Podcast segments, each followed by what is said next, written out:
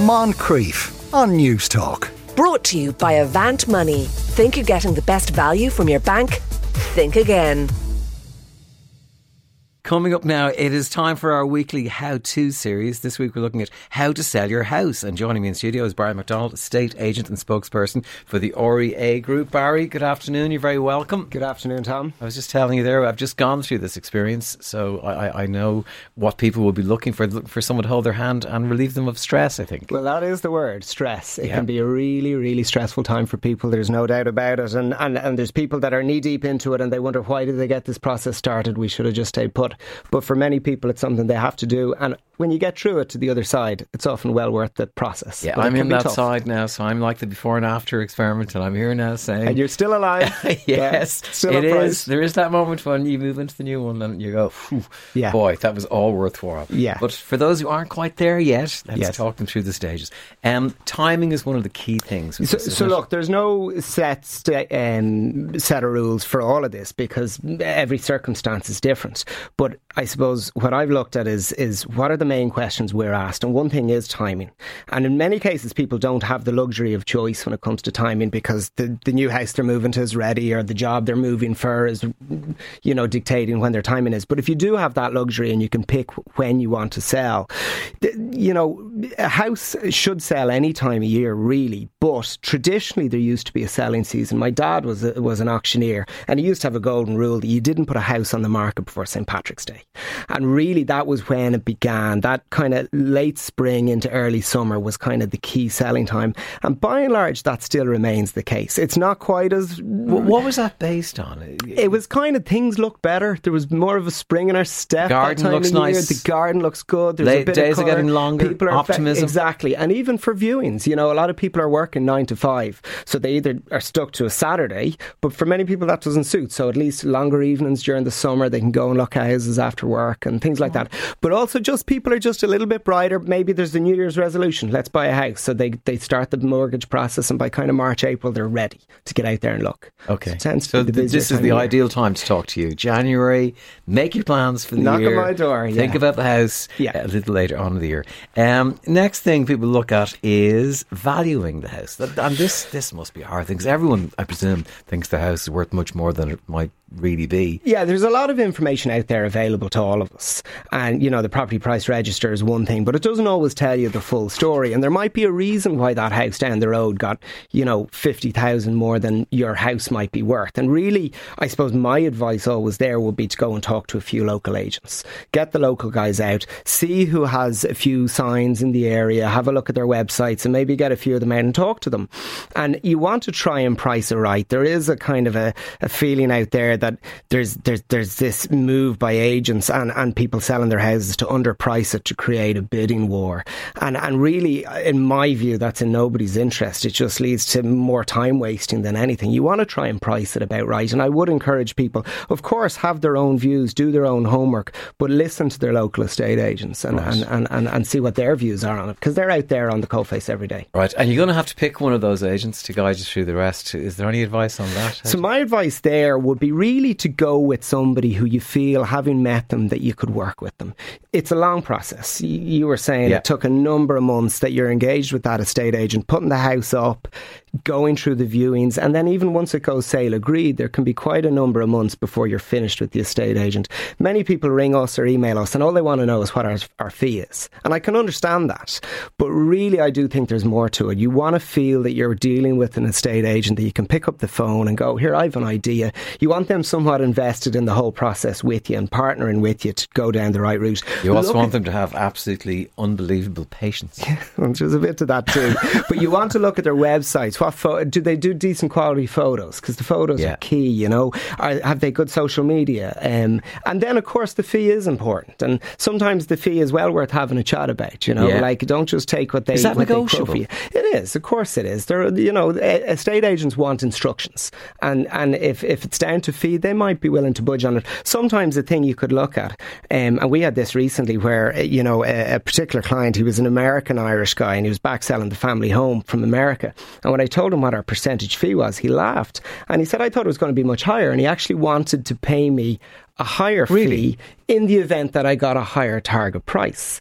Now, Tom, I always work hard for my clients, but for that guy, I worked really hard because it was in my interest. Yeah, so you could look at things like that. You could talk like that. You know, and you go, well, if you get me an extra 10 or 15,000, there's an extra 1 or 2,000 in it for you. Right. You know, so it can just be an interesting angle. And general ballparks, they're about 1 to 1.5 in Dublin? Yeah, typically. And then down in more rural areas, it tends to be 1.5 to 2%. But it can vary, and it really depends on the value of the property and I suppose the level of service that the agent's going to do for you. Right. And it's more outside Dublin. Is that, why is that? It tends to be just because the value of the house is lower. Okay. Dublin is just a little bit more, I think, a little bit more competitive. That leads to kind of tighter fees. Right. So you've chosen your agent. You've picked a ballpark figure you're going to be happy with on the house. What's the next stage? I suppose getting the house ready is important, and like people go to different levels with how they present their house, and I kind of think, look, you're only going to get one shot to sell this house, so you want to make the best fist of it as you can.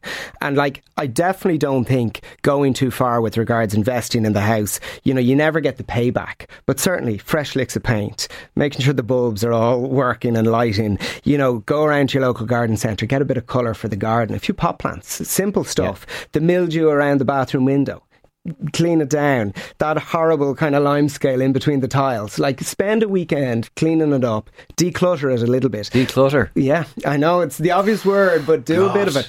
Even use the boots of your car. Throw stuff in there, friends just houses. For the viewings. Yeah, friends' houses, the attic, whatever you need to do.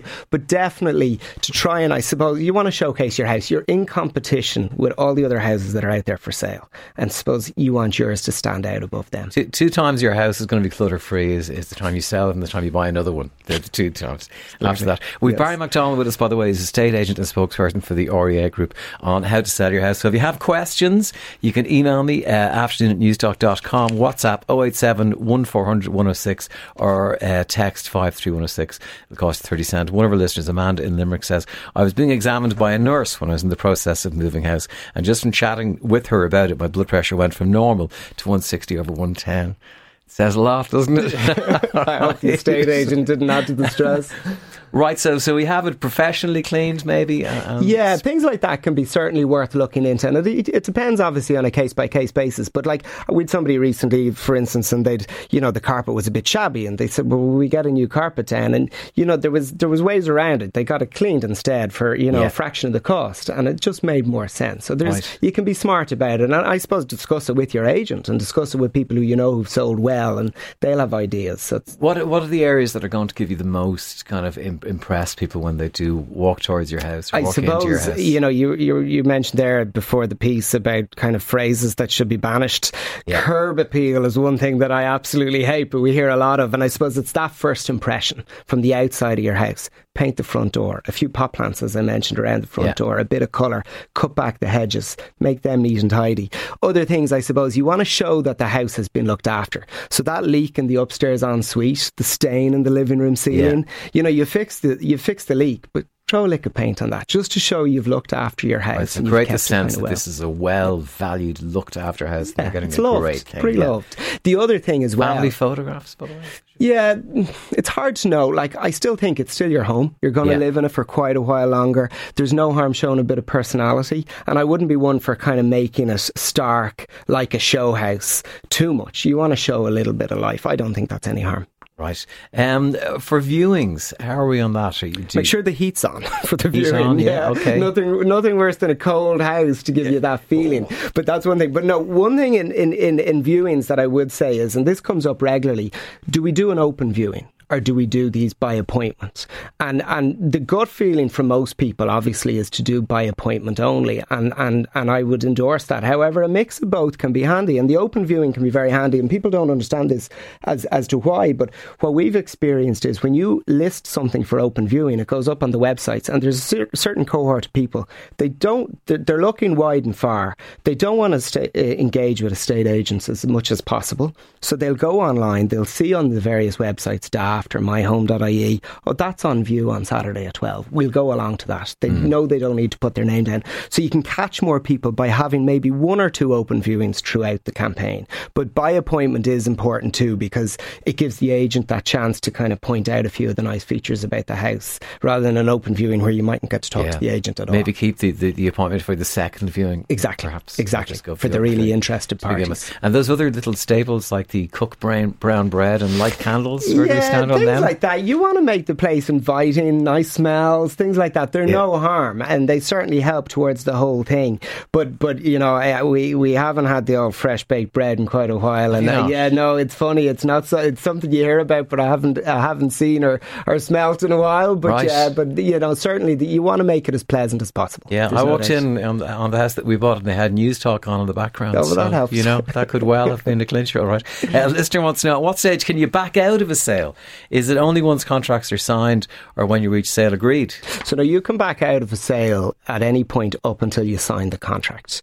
Both parties can, and it can be a tough system for people, because you know, people can really let other people down, because you make a verbal commitment, you put down a booking deposit, the buyer does, the vendor agrees to the sale. It's all done on a kind of an agreement, but it can all fall asunder, sadly, and it can really upset people. And we've heard many of those. I'm sure everyone knows situations where that's happened. But it's not until contracts are signed can you really begin to feel secure about the sale. Okay, and that's very late in the day, isn't it? It really is. It's the last few weeks, really, yeah. Okay, I'm kind of wondering on that thing, because that seems to me to be really stressful, Diamonds, when you do put the offer in and you do accept an offer. Is there any way to negotiate that in a way that's just a little bit more stress-free? I suppose what you want to do as well is you want to get ahead of the game by, if you're selling, instruct your solicitor early, make sure the deeds are ready, so that your solicitor is ready to send out letters and the contracts for the sale as soon as it goes sale agreed. Get your agent to keep your buyer on a kind of a tight time frame. If they're borrowing, they'll need to get their bank valuer in, make sure that's done within the first week or so. If they're getting the property surveyed by an engineer, make sure that's done within a certain time frame, so that it doesn't drag on, because it can drag on. But I've seen sales done and dusted within a month. There's no reason why it can't be done. Really? But of course, you know yourself, it more often than not, it does take a lot longer. But there are little steps you can try and do just to keep everyone on their toes and moving in the right direction, just to minimise that stress. Sure. Listener says, I'm a prospective buyer. Is there any way to know that the seller is really ready to sell and that all the documents are in order? We've lost two houses recently, older houses that were being sold by family members after a death because they didn't have the legal papers prepared.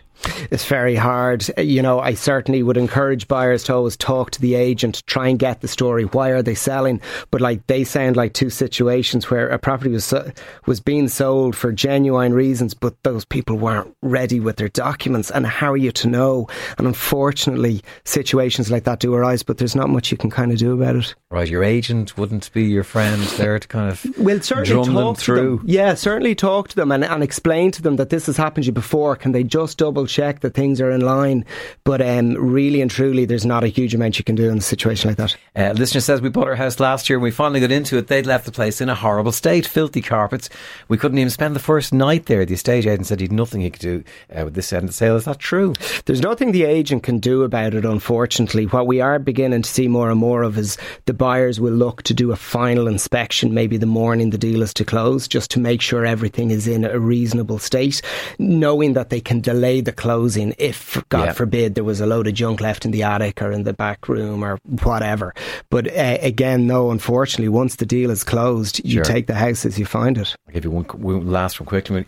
We had our house valued years ago. I was thoroughly underwhelmed by the process. A woman had a brief 5-minute look around and asked me what we were thinking the value was. I told her, she agreed. I then handed over €100 in cash to her and she left.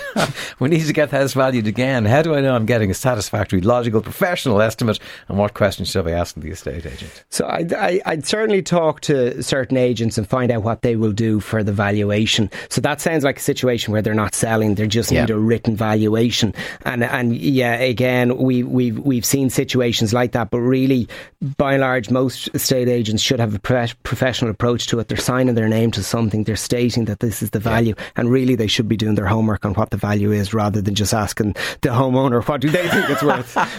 What do you think yourself? Yes, give me the 100. Barry, thank you very much. That's Barry McDonald, estate agent and spokesperson for the REA Group. Moncrief, brought to you by Avant Money. Think you're getting the best value from your bank? Think again. Weekdays at 2pm on News Talk.